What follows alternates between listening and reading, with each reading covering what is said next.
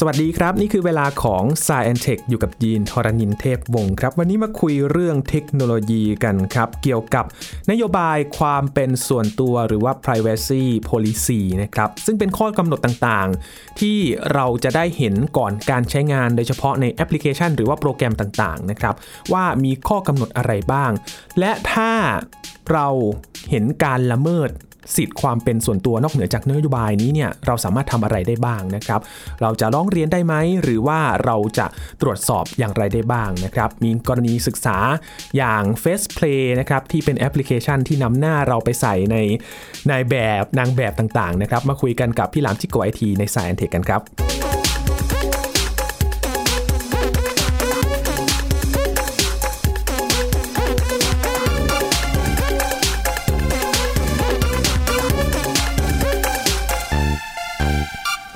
เชื่อว่าคุณผู้ฟังที่เป็นผู้ใช้ในแอปพลิเคชัน และก็โปรแกรมต่างๆ ก็จะเจอกันนะครับ โดยเฉพาะแอปพลิเคชันที่มันเกี่ยวข้องกับการทำธุรกรรมเนี่ยค่อนข้างจะรัดกุมเลยทีเดียวนะครับ หรือแม้แต่แอปพลิเคชันในการพูดคุยสื่อสาร โปรแกรมแชทต่างๆนะครับดาวน์โหลดแอปพลิเคชันมาขึ้นมาเป็น privacy policy หรือว่านโยบายความเป็นส่วนตัว รูปมายาวเหยียดเลยครับ บางคนเชื่อว่าไม่อ่านกันแน่นอนนะครับ ไหลเร็วๆ ไปเจอที่ติ๊กถูกปุ๊บยอมรับเข้าไปเลย แต่ว่าเรื่องนี้มันสำคัญมากครับ เพราะมันมีผลต่อการนำข้อมูลของเราเอาไปใช้ และข้อกำหนดเหล่านี้เนี่ยมันจะช่วยระบุได้นะครับว่าเอาไปทำอะไรได้บ้าง ถ้า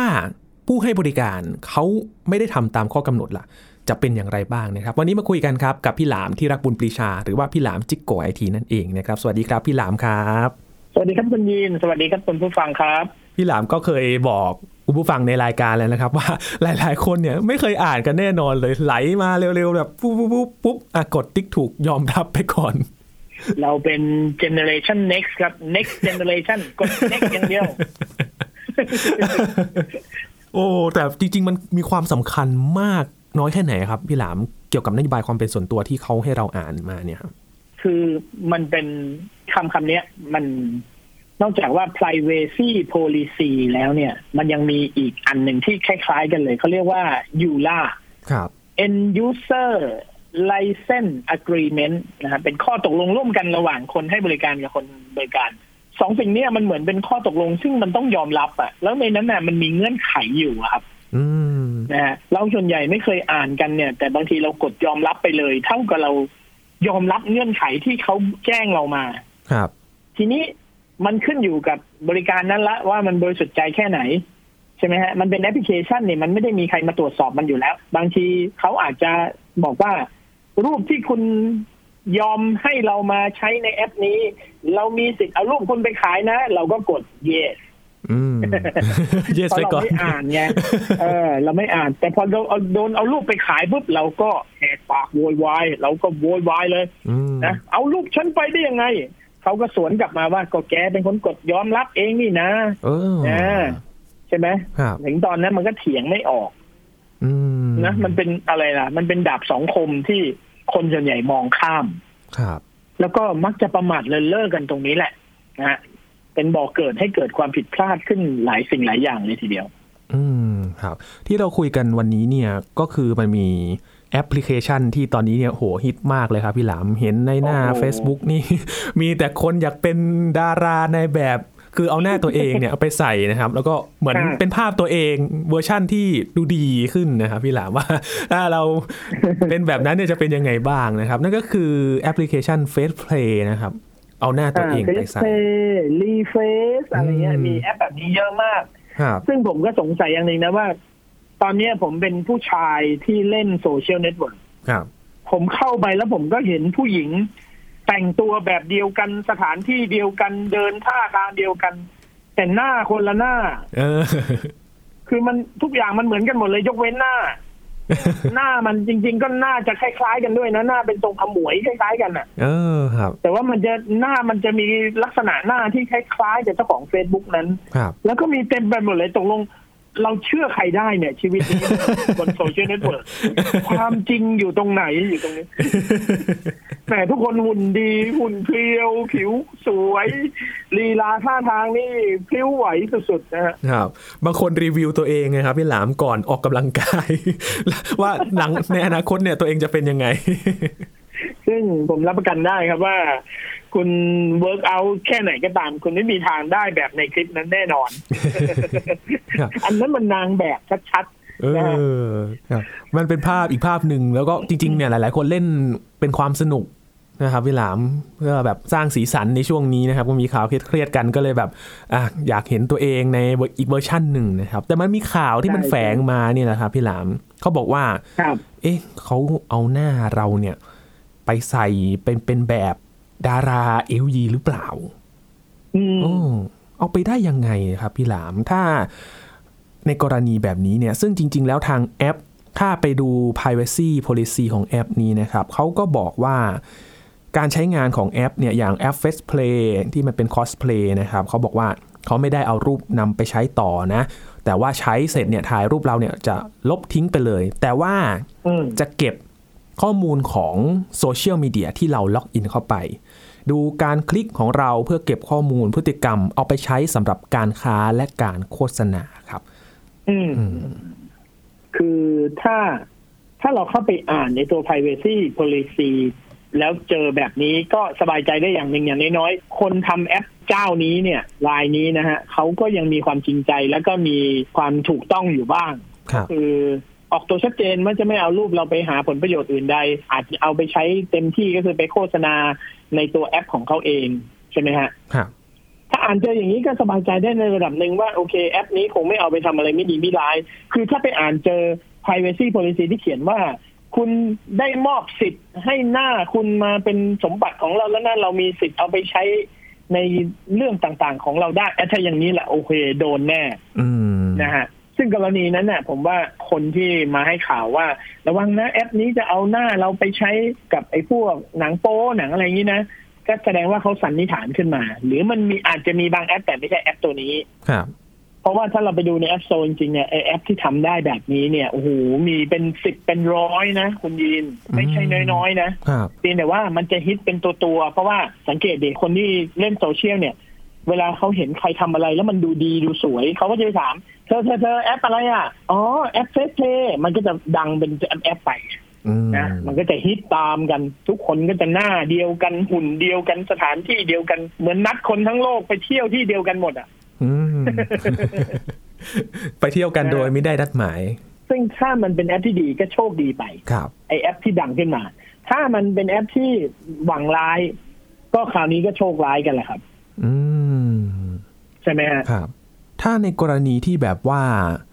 มี privacy policy เขาก็แจ้งมาชัดเจนนะครับ แต่ถ้ามันถูกนำเอาไปใช้เนี่ย มันจะเกิดอะไรขึ้นครับ มันจะขัดกับ privacy policy แล้วมันจะผิดกฎหมาย หรือว่าผิดข้อกำหนดอะไรไหมครับพี่หลาม ผิดเลยครับ มันจะกลายเป็นสิทธิส่วนบุคคลทันที จะเข้ากฎหมายเรื่องของสิทธิส่วนบุคคลนะครับก็คือความเป็นตัวตนของเราก็คือ ถ้าแอปนั้นเอาไปใช้ในทางไม่ดีไม่ชอบ แล้วเรา ไม่เห็นด้วยเราสามารถตามไปฟ้องได้ แต่แต่นะครับคำว่าฟ้องได้เนี่ย คุณต้องเข้าใจก่อนว่า เราเป็นคนไทย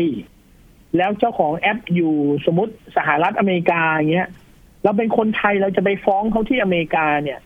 มันไม่ใช่เรื่องง่าย แล้วมันไม่ใช่เรื่องที่แบบว่าจะทำได้ง่าย ๆ เลยนะมันลำบากมากอืมๆบางคนบอกอุ้ยนี่ไม่เป็นไรเดี๋ยวฉันไปแจ้งตำรวจขอโทษนะครับ ตำรวจประเทศไทยเนี่ยทำอะไรกับไอ้แอปที่มันสังกัดอยู่ บริษัทเขาตั้งอยู่ที่ประเทศอื่นเนี่ยทำอะไรไม่ได้นะครับ ผมเคยมีปัญหากับคนขายของอีคอมเมิร์ซจีนมาแล้ว เขาเอาคลิปวิดีโอผมเนี่ยที่ผมรีวิวสินค้าเนี่ย เอาไปใส่ในโฆษณาของเขาแล้วก็ไปหลอกขายคน ซึ่งสินค้ามันด้อยคุณภาพมากกว่า มันไปหลอกคน ผมก็ไปแจ้งปอทประเทศไทยเนี่ยแหละเขาบอกอ้าวเป็นแอปของจีนเหรอ อ้าวแล้วผมจะไปตามจับเขาได้ยังไง ผมบอกเอ้า อย่างนี้เราก็จบสิ บอกพี่ก็ต้องไปฟ้องที่เมืองจีน ผมบอกแล้วผมจะนั่งเครื่องบินไปฟ้องที่เมืองจีนได้เหรออืมใช่ไหมฮะ เราก็ไม่ได้ว่าง เราก็ไม่ได้มีศักยภาพขนาดนั้น ครับ เพราะฉะนั้นคิดให้ดีนะครับ ว่าถ้าเจอแบบนี้เข้าไปเนี่ย คุณอย่าคิดว่าคุณฟ้องร้องได้ มันไม่ใช่เรื่องง่ายเลย แล้วคุณไปฟ้องในถิ่นเขาเนี่ย คุณก็ไม่ได้เปรียบคุณเสียเปรียบทันทีอะครับ เผลอๆบางทีเนี่ยไปเจอลูกเล่นที่เขาดักอะไรไว้แล้ว ไปขึ้นศาลที่เมืองนอกเมืองนาเนี่ย ไปแพ้เขาเนี่ยโอ้โหเท่ากับเราไปไปโดนเขาย่ำยีถึงบ้านเลยนะ อืม ใช่ไหมฮะลำบากครับลำบากโอ้แล้วแบบนี้เนี่ยจะต้องทำยังไงกันล่ะครับ พี่หลาม แต่ว่ามันมันมีโอกาสมากแค่ไหนครับ ที่เราจะเจอกรณีแบบนี้ครับคือเอาง่ายๆ เมื่อปี 2562 Google Play Store เนี่ย เพิ่งลบไอแอปแบบนี้นะครับ ไป 29 แอปอืมอันนี้ก็คือเขาล้างบางถอนรากถอนโคนไปสเต็ปหนึ่งแล้วครับแต่นั่นคือปี 62 นี่ปี 64 ผ่านมาสองปี ผมไม่รู้ว่า มันก็จะมีแอปเก่าเอาไปเปลี่ยนชื่อใหม่ เอาไปจดทะเบียนบริษัทใหม่ ใส่เป็น developer ชื่อใหม่เข้ามาแล้วก็กลับมาในร่างเดิมหรือเปล่า มันวนเวียนอย่างนี้ได้ เพราะว่าเขาไม่ได้ล้างบางกันทุกปีทุกหกเดือน ก็นานๆทีพวกสโตร์พวกนี้ถึงจะล้างบางทุกทีหนึ่งโอกาสที่เราจะวนมาเจอพวกนี้อีกก็มีมากอืมนะฮะเพราะฉะนั้นเวลาเล่นสนุกกันเนี่ย ผมบอกว่าเล่นได้นะครับ แต่คุณต้องเผื่อใจไว้ว่า เกิดมีผลเสียจากเรื่องนี้ขึ้นมาเนี่ย คุณต้องยอมรับมันได้ด้วยอืมนะเพราะดาบมันมีสองคมอยู่เสมอ คุณสนุกกับมันมาก ๆได้เนี่ย คุณก็ต้องเสียใจกับมันมาก ๆได้ เพราะฉะนั้นเผื่อเหลือเผื่อขาดไว้ในใจนิดหนึ่งไม่งั้นแล้วเดี๋ยวจะเฮิร์ตมากๆนะครับ อืมครับคือมันก็ยังมีขอบเขตที่มันไม่สามารถไปครอบคลุมได้โดยเฉพาะเรื่องกฎหมายระหว่างประเทศด้วยที่แต่ละประเทศเนี่ยมันก็จะคุ้มครองเฉพาะในสิทธิ์ของแอปพลิเคชันในประเทศนั้นๆ ถ้าเราเป็นแอปพลิเคชันอย่างดัง ๆ เนี่ย ถ้ามาใช้กันข้ามประเทศเนี่ย ถ้าไม่ได้มีระบบที่รับรองความปลอดภัยจริงๆเนี่ย อันนี้ต้องให้ระวังกันเลย ใช่ แล้วแล้วเนี่ยอย่างพฤติกรรมเราเนี่ย บางทีเขาขอสิทธิ์ไปแล้ว เราก็ไปกดอนุญาตแล้วเราจะบอกว่าเราไม่ได้อ่านมันก็อ้างไม่ขึ้นแล้วไงอืมแล้วถ้าเกิดคุณไปฟ้องเขาเมืองนอกแล้วเขาบอกนี่ไงหลักฐานของคุณคุณยอมรับมันตั้งแต่แรกแล้ว แล้วคุณจะมาฟ้องเอาอะไร โอ้โหนี่หน้าแหกกลางศาลเลยอืมถูกไหมฮะครับไปเสียเที่ยวเลยนะอืมใช่ไหมฮะ ก็ย้อนกลับมาตรงที่ว่า สิ่งที่เราก่อนจะเข้าใช้งานเนี่ย อ่านก่อนว่าเขาจะทำอะไรกับเราบ้างในโปรแกรมมันนั้นๆยาก มันยากจริงๆคุณยีนครับคนอื่นเขาเล่นกันหมดแล้ว คุณลองนึกภาพดู สมมติเราเป็นน้องสาวๆคนหนึ่งที่แบบอยากเล่นตัวนี้มากครับคนอื่นเขาเล่นกันไปหมดแล้ว แล้วถ้าเรามานั่งอ่าอ่านไอ้โพลิซีนี่เรารู้สึกว่ามันไม่ปลอดภัยเราจะไม่เล่นเหรออืม แล้วสุดท้ายมันตีอกชกหัวตัวเองว่าเราเป็นคนเดียวที่ไม่ได้เล่นคนอื่นเขาสวยกันทั้งประเทศเลย มีชั้นคนเดียวที่ไม่ได้สวยเหมือนคนอื่นเขาอะมันยากนะ มันจิตใจมันมันไม่ได้นะ มันหักห้ามใจตัวเองยากอืมใช่ไหมครับแล้วไอ้เรื่องแบบนี้บอกโอ้ยทุกคนเขาก็เล่นโดนก็โดนกันหมดอ้าวสวยก็สวยกันหมดนะครับอืม นะฮะอันนี้มันไม่ใช่ภูมิคุ้มกันหมู่นะครับ อันนี้เขาเรียกว่าผ้าป่าลดคว่ำนะครับ ก็คือโชคร้ายก็โชคร้ายกันทั้งคณะนะฮะเป็นความเสี่ยงที่ทุกคนต้องเจอ ใช่โหควบคุมยากมาก ๆ เลยนะครับ เรื่องแบบนี้ แต่ว่ามันก็อย่างยีนก็ไม่อ่านนะครับ พี่เราต้องยอมรับตรงๆ คือ แบบมันมีหลายแอปที่เราก็ไม่ได้อ่านครบถ้วน ผมก็ไม่อ่านคุณยินโอ้เอาจริง ๆ เลยนะ เอาจริง ๆ เลย ไอ้พวกนี้มันก็เขียนมันก็ยืดยาวเพื่อให้เราไม่อ่านไงคือมันทำทุกวิถีทางให้เราไม่อยากอ่านอ้าวใช่ไหมมันก็ล่างมาเลยโอ้มันใช้คำฟุ่มเฟือยสุดๆอะอ้อมโลก อ้อมไป เจ็ดกาแล็กซี่เลยทำมาให้ยาวที่สุดเนี่ย แค่เราสกอร์ไปสองสามครั้ง เราก็รู้สึกว่ามันไม่มีที่สิ้นสุดครับเราก็ควรจะพอแค่นี้เถิดช่างมันเถิดยอมรับมันไปเถิดอะไรเงี้ย คือมันเป็นกลกลโกงอะเขาเรียกกลโกงหรือแบบลูกเล่นอะลูกเล่นกลอุบายที่มันยั่วยุให้เราไม่อ่านอืมแม้แต่ผมเองก็ไม่อ่าน เพียงแต่ว่า ผมก็จะเลือกว่าเฮ้ยเราช่างใจไปแล้วไงว่าไอ้ถ้าเราทำสิ่งนี้ เขาจะเอาสิ่งนี้เราไปใช้นะครับเราต้องยอมรับนะว่ามันจะเกิดอะไรขึ้น หลังจากนั้น เราทำแค่เนี้ย เราทำได้แค่นี้ เพราะเราไม่อยากอ่านเราก็กดยอมรับไปแล้วถ้าเกิดอะไรขึ้น เราก็แค่ยอมรับสิ่งที่เกิดขึ้น เราไม่ไปตีโพยตีพายภายหลังแล้วเราก็ไม่ร้องให้ใครช่วย เพราะเราคิดว่าถ้าเรารู้ขั้นตอนการแก้ไขเรื่องนี้แล้วมันทำได้ยาก เราก็จะต้องทำใจตั้งแต่ต้นอืมอ่า ไม่งั้นมันมันแหมมันใช้ชีวิตต่อไม่ได้อะครับ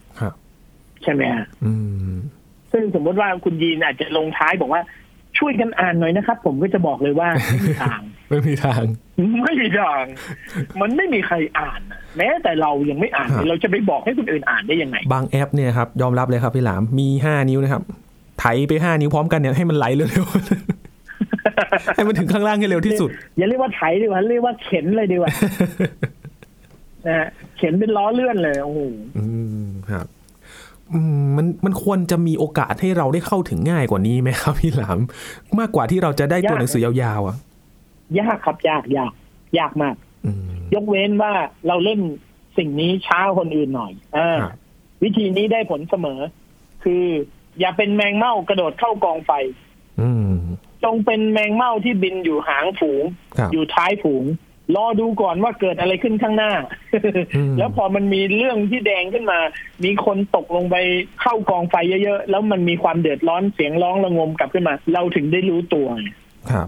สมมติมีแอปขึ้นมาเนี่ย โอเค เราก็บอกว่าปล่อยให้ชาวบ้านเขาเล่นไปก่อน เราเล่นช้ากว่าคนอื่นเขาสักสัปดาห์สองสัปดาห์เนี่ย มันก็ไม่ถือว่าเฉยหรอก ปล่อยเขาเล่นไปก่อน เกิดมันมีผลเสียอะไรขึ้นมาว้ายทุกคนโดนเอาหน้าไปใช้หมดเลย แอปนี้มันเป็นแอปเถื่อน แล้วมันเจตนาไม่ดีอะไรเงี้ยถึงตอนนั้นเราก็ไหวตัวทันไงครับอ่าอืมใช่ไหมฮะ วิธีนี้น่าจะดีกว่า และเป็นไปได้จริงมากกว่า คือดีเลย์ความรู้สึกอยากของตัวเองก่อนครับ ดึงเอาไว้ก่อน สักพักหนึ่งรอดูสถานการณ์ให้ดีก่อนแล้วค่อยไป อืมมันเหมือนกับการแชร์ข่าวอะ บางคนนะออกมาสอนคนอื่นนะเอ่อช่วยเช็คข้อมูลให้ดีหน่อยนะครับ ก่อนที่จะแชร์อะไรผมถามหน่อย ใครมันจะมีความสามารถในการเช็คความถูกต้องของเรื่องราวต่างๆได้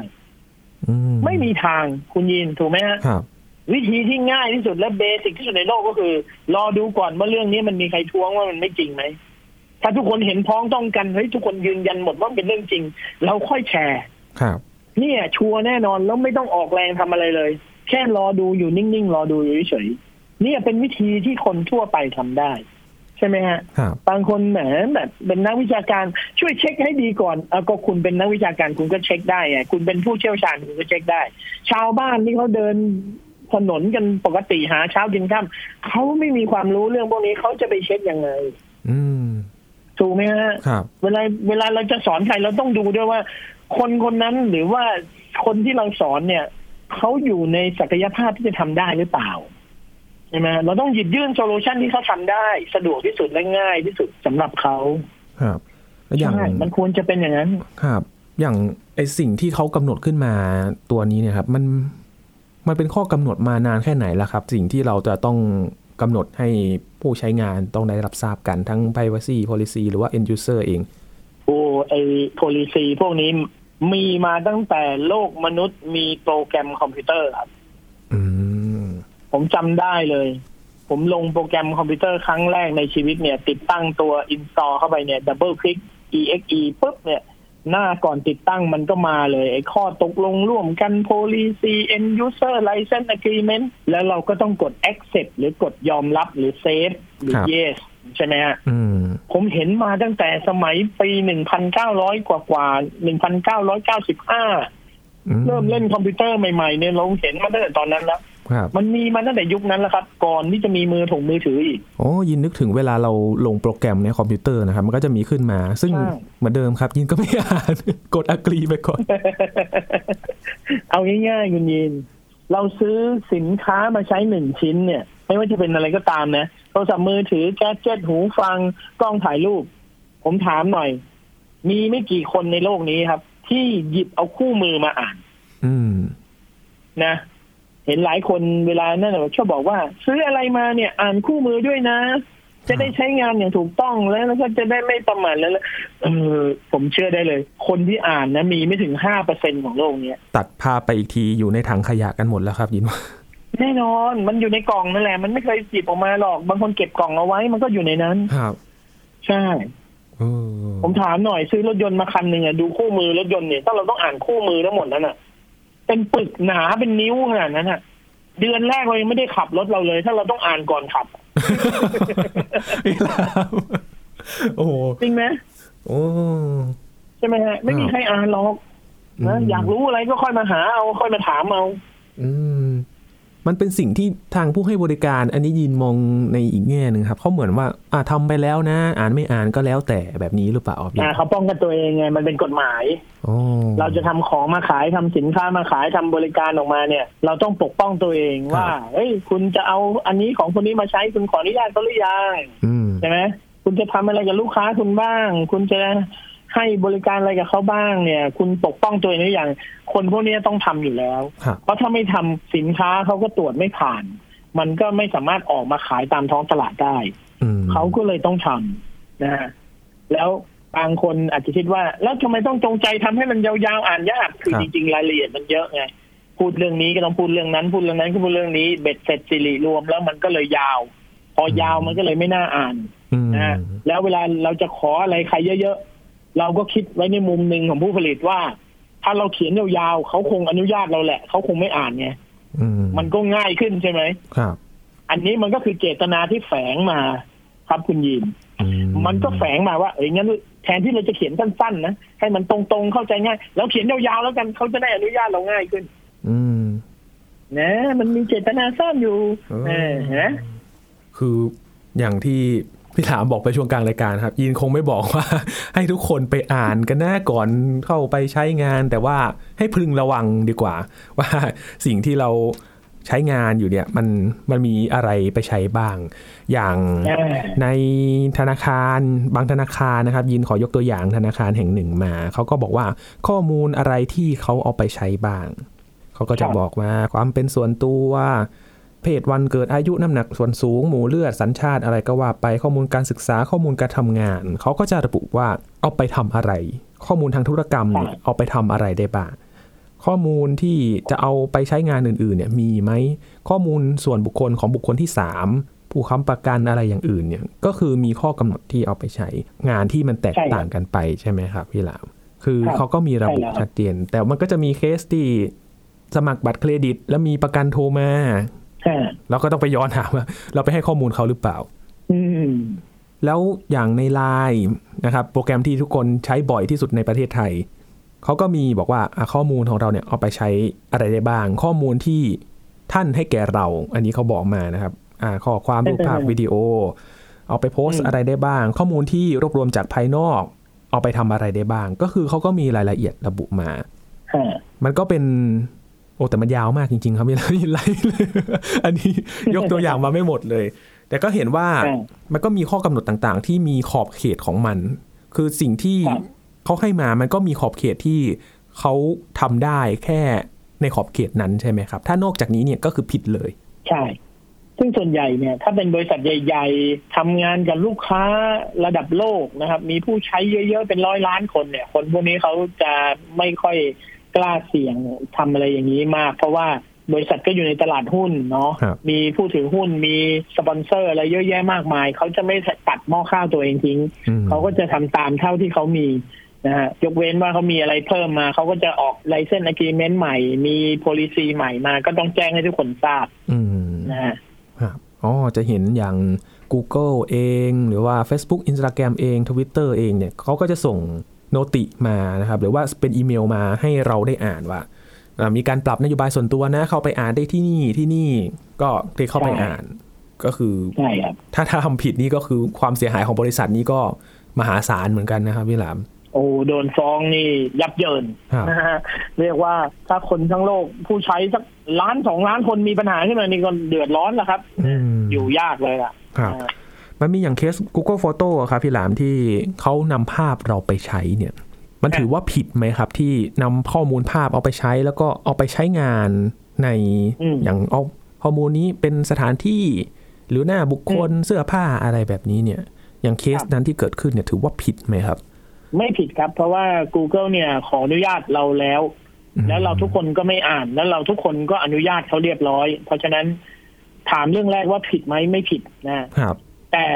ถ้าเราไปอ่านดูว่าเขาขออะไรไว้เนี่ย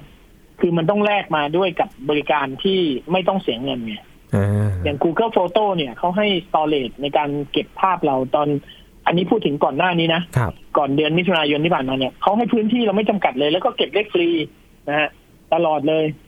แลกกับการที่เขาขออนุญาตว่า รูปของคุณเนี่ย Google เนี่ยจะขอรูปของคุณที่คุณอัปโหลดขึ้นไปในบริการของเขาเนี่ย เอาไปให้ AI ของเขาเรียนรู้อืมซึ่ง AI ของเขาเรียนรู้ ถามว่าเอาไปเรียนรู้ทำอะไร เอาไปเรียนรู้เพื่อให้ AI อะมันฉลาดมากยิ่งขึ้นครับใช่ไหมฮะบางคนบอกว้ายตายแล้ว อย่างนี้ AI ก็เห็นหมดสิว่าฉันโป๊ฉันถ่ายรูปเซ็กซี่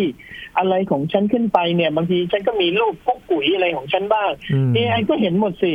เอ่อ AI มันก็ไม่ได้มีอารมณ์ครับ ผมพูดได้ตามตรงนะฮะขออนุญาตพูดตรงๆว่า AI มันไม่ได้มีอารมณ์ครับ AI มันไม่ใช่มนุษย์ครับเพราะฉะนั้นมันเห็นรูปคุณเนี่ย มันก็ไม่เอารูปคุณไปโพสต์โซเชียลแล้วมันก็ไม่เอารูปคุณไปนินทา หรือมันก็ไม่เอารูปคุณไปเจตนาไม่ดีครับครับมันก็แค่เรียนรู้ว่า อันนี้คือคนแก้ผ้านะอืมอันนี้คือนูดนะ อันนี้คือโป อันนี้คือภาพโปนะ แล้วมันก็ไม่ไปบอกใครครับ แล้วก็ภาพนี้มันก็จะไม่มีการความเสียหายไปมากกว่านี้ครับมันส่งผลให้ AI ของ Google ฉลาดมากยิ่งขึ้น เพราะอะไร ทุกอย่างมันไม่ได้เรียนรู้แค่หน้าเรา เรายืนถ่ายรูปข้างวัดไอยอดเจดีย์แหลมๆ หมุนขึ้นมาเนี่ยเป็นสีทองทองๆเนี่ยนะฮะเขาก็เห็น Google AI ของ Google มันก็เรียนรู้ว่า อันนี้คือวัดครับ เราขี่จักรยานอยู่ในรูปมันก็มองว่าไอ้เหล็กแท่งๆเป็นทรงนี้ แล้วมีล้อกลมๆสองอัน อันนี้เรียกว่าจักรยาน อันนี้เรียกว่ามอเตอร์ไซค์อันนี้เรียกว่ารถยนต์อันนี้เรียกว่าภูเขา อันนี้เรียกว่าแม่น้ำอันนี้ต้นหญ้าต้นไม้ต้นอะไรยิ่งเยอะนะฮะรูปเป็นพันๆล้านรูปจากคนที่ใช้บริการทั่วโลก ยิ่งทำให้ AI ของ Google มันฉลาดมากยิ่งขึ้นครับมันเหมือนกับเวลาเราเซิร์ชเข้าไปใน Google Photo เราพิมพ์คำว่า จักรยานสีแดง นี่ ถ้าเราเคยถ่ายรูปแล้วในรูปเรามีจักรยานสีแดงนะครับ มันจะค้นแต่รูปที่มีจักรยานสีแดงอยู่ในรูปมาให้เรา อืมนี่คือผลของการเรียนรู้ไงครับ ครับอ่าอืมใช่ไหมแล้วเอาไปเปรียบเทียบกับข้อมูลส่วนอื่นๆที่ Google มีสมมติ Google Map มีวัดพนัญเชิง เรายืนถ่ายรูปที่วัดพนัญเชิง วันหนึ่งเราอาจจะมา search ก็ได้ว่าเอ้ยอยากได้รูปที่ถ่ายที่หน้าวัดพนัญเชิงจัง แต่ keyword เรา ไม่ได้แค่วัดอย่างเดียวไงเราพิมพ์คำว่าวัดพนัญเชิง มันก็ไปดึงข้อมูลจาก Google Map collaborate กัน ดึงมาปุ๊บ search ภาพหน้าวัดพนัญเชิงที่เรายืนถ่ายรูป เอามาเปิดให้เราดู เราก็จะชื่นชมมันว่าโอ้โห Google Photo มันฉลาดจังเลย มันรู้ด้วยว่าวัดนี้เป็นวัดพนัญเชิงอืมนี่แหละครับ คือสิ่งที่เขาทำอ๋อใช่ไหมฮะซึ่งบางคนไม่เข้าใจ บางคนบอกว่า โอ๊ยเออเล่นเอารูปเราไปดูอย่างนี้ เราไม่ให้ละอืมอืมอย่าลืมสิคุณไปใช้ของเขาฟรีอะอื ใช่ไหมฮะของฟรีมันต้องฟรีอย่างมีเหตุผลครับมันไม่มีหรอกในโลกนี้ไม่มีของฟรีหรอกของฟรีไม่มีในโลก ของถูกต้องถูกอย่างมีเหตุผลครับถูกไหมฮะ อืม มันเป็นอย่างนี้ตลอด นี่คนที่ไม่เข้าใจก็ไม่อนุญาตไม่ใช้เลิกใช้ คุณก็เสียโอกาสนั้นไปแค่นั้นเองเพราะคนอื่นเขาก็โดนดูรูปแต่เขาก็ไม่ได้เดือดร้อนอะไร อืม มันไม่ได้มี AI สองตัวมานั่งนินทาว้ายยายคนนี้แก้ผ้าออกมาแล้วเป็นอย่างนี้จริง ๆ อะไรเงี้ย ไม่มีนี่มันไม่มีมันไม่มานั่งนินทาเรานี่อืมถูกไหมฮะครับโอ้มันก็คือกิจกรรมหรือว่าสิ่งที่เขาเอาไปใช้งานเพื่อที่จะเอาไปพัฒนาระบบหรือว่าเอาไปรวบรวมข้อมูลบนกรอบที่เขามีอยู่ ใช่ มันเป็นเจตนาดีครับมันเป็นเจตนาดี อืมครับ แต่ว่าถ้าสิ่งไหนมันผิดไปนี่ละเมิดกรอบไปก็จะเป็นอีกเรื่องหนึ่งแล้วนะครับ เพราะฉะนั้นสิ่งที่ใช่เราเห็นว่าตกใจนะเอ้ยเขาเอาข้อมูลเราไปทำอะไรอะไรแบบนี้นะครับ ก็ให้พึงระลึกไว้นะครับว่าเราเนี่ยได้ผ่านข้อกำหนดมาแล้ว เราเป็นคนกดยอมรับ เรายอมแลกที่จะเข้าไปในส่วนที่เขาให้บริการเรา แต่มันก็ต้องมีข้อมูลที่เรามีอยู่เนี่ยให้เขาไปด้วย ใช่นะครับ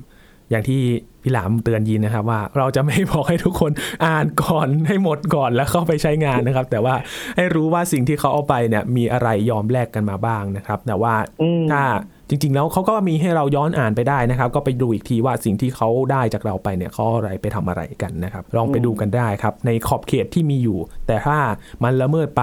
แบบนี้ก็เป็นเรื่องใหญ่เหมือนกันนะครับสำหรับผู้ให้บริการที่เราอาจจะต้อง มาดูอีกทีหนึ่งว่าเขาไปทำอะไรกันบ้างนะครับ นี่คือเรื่องของนโยบายความเป็นส่วนตัวครับ หรือว่า privacy policy ที่มีเนื้อหายาวเหยียดซับซ้อนนะครับ แต่เราก็ได้เห็นว่าสิ่งที่เขาเอาของเราไปทำเนี่ยเราได้อะไรกลับมาบ้างนะครับ ในโลกของโซเชียลมีเดียแล้วก็โปรแกรมต่างๆนะครับ วันนี้ขอบคุณพี่หลามมาก ๆ เลยครับ ขอบคุณครับ ครับ นี่คือ Science Tech ครับ คุณผู้ฟังติดตามรายการกันได้ที่ www.thaipbspodcast.com รวมถึงพอดแคสต์ช่องทางต่างๆ ที่คุณกำลังรับฟังเราอยู่นะครับ อัปเดตเรื่องวิทยาศาสตร์ เทคโนโลยี และนวัตกรรมกับเราได้ที่นี่ ทุกที่ทุกเวลากับไทย PBS Podcast ครับ ช่วงนี้ยีนทอรานินเทพวงศ์พร้อมกับพี่หลามที่รักมือพิชาลาไปก่อนนะครับ สวัสดีครับ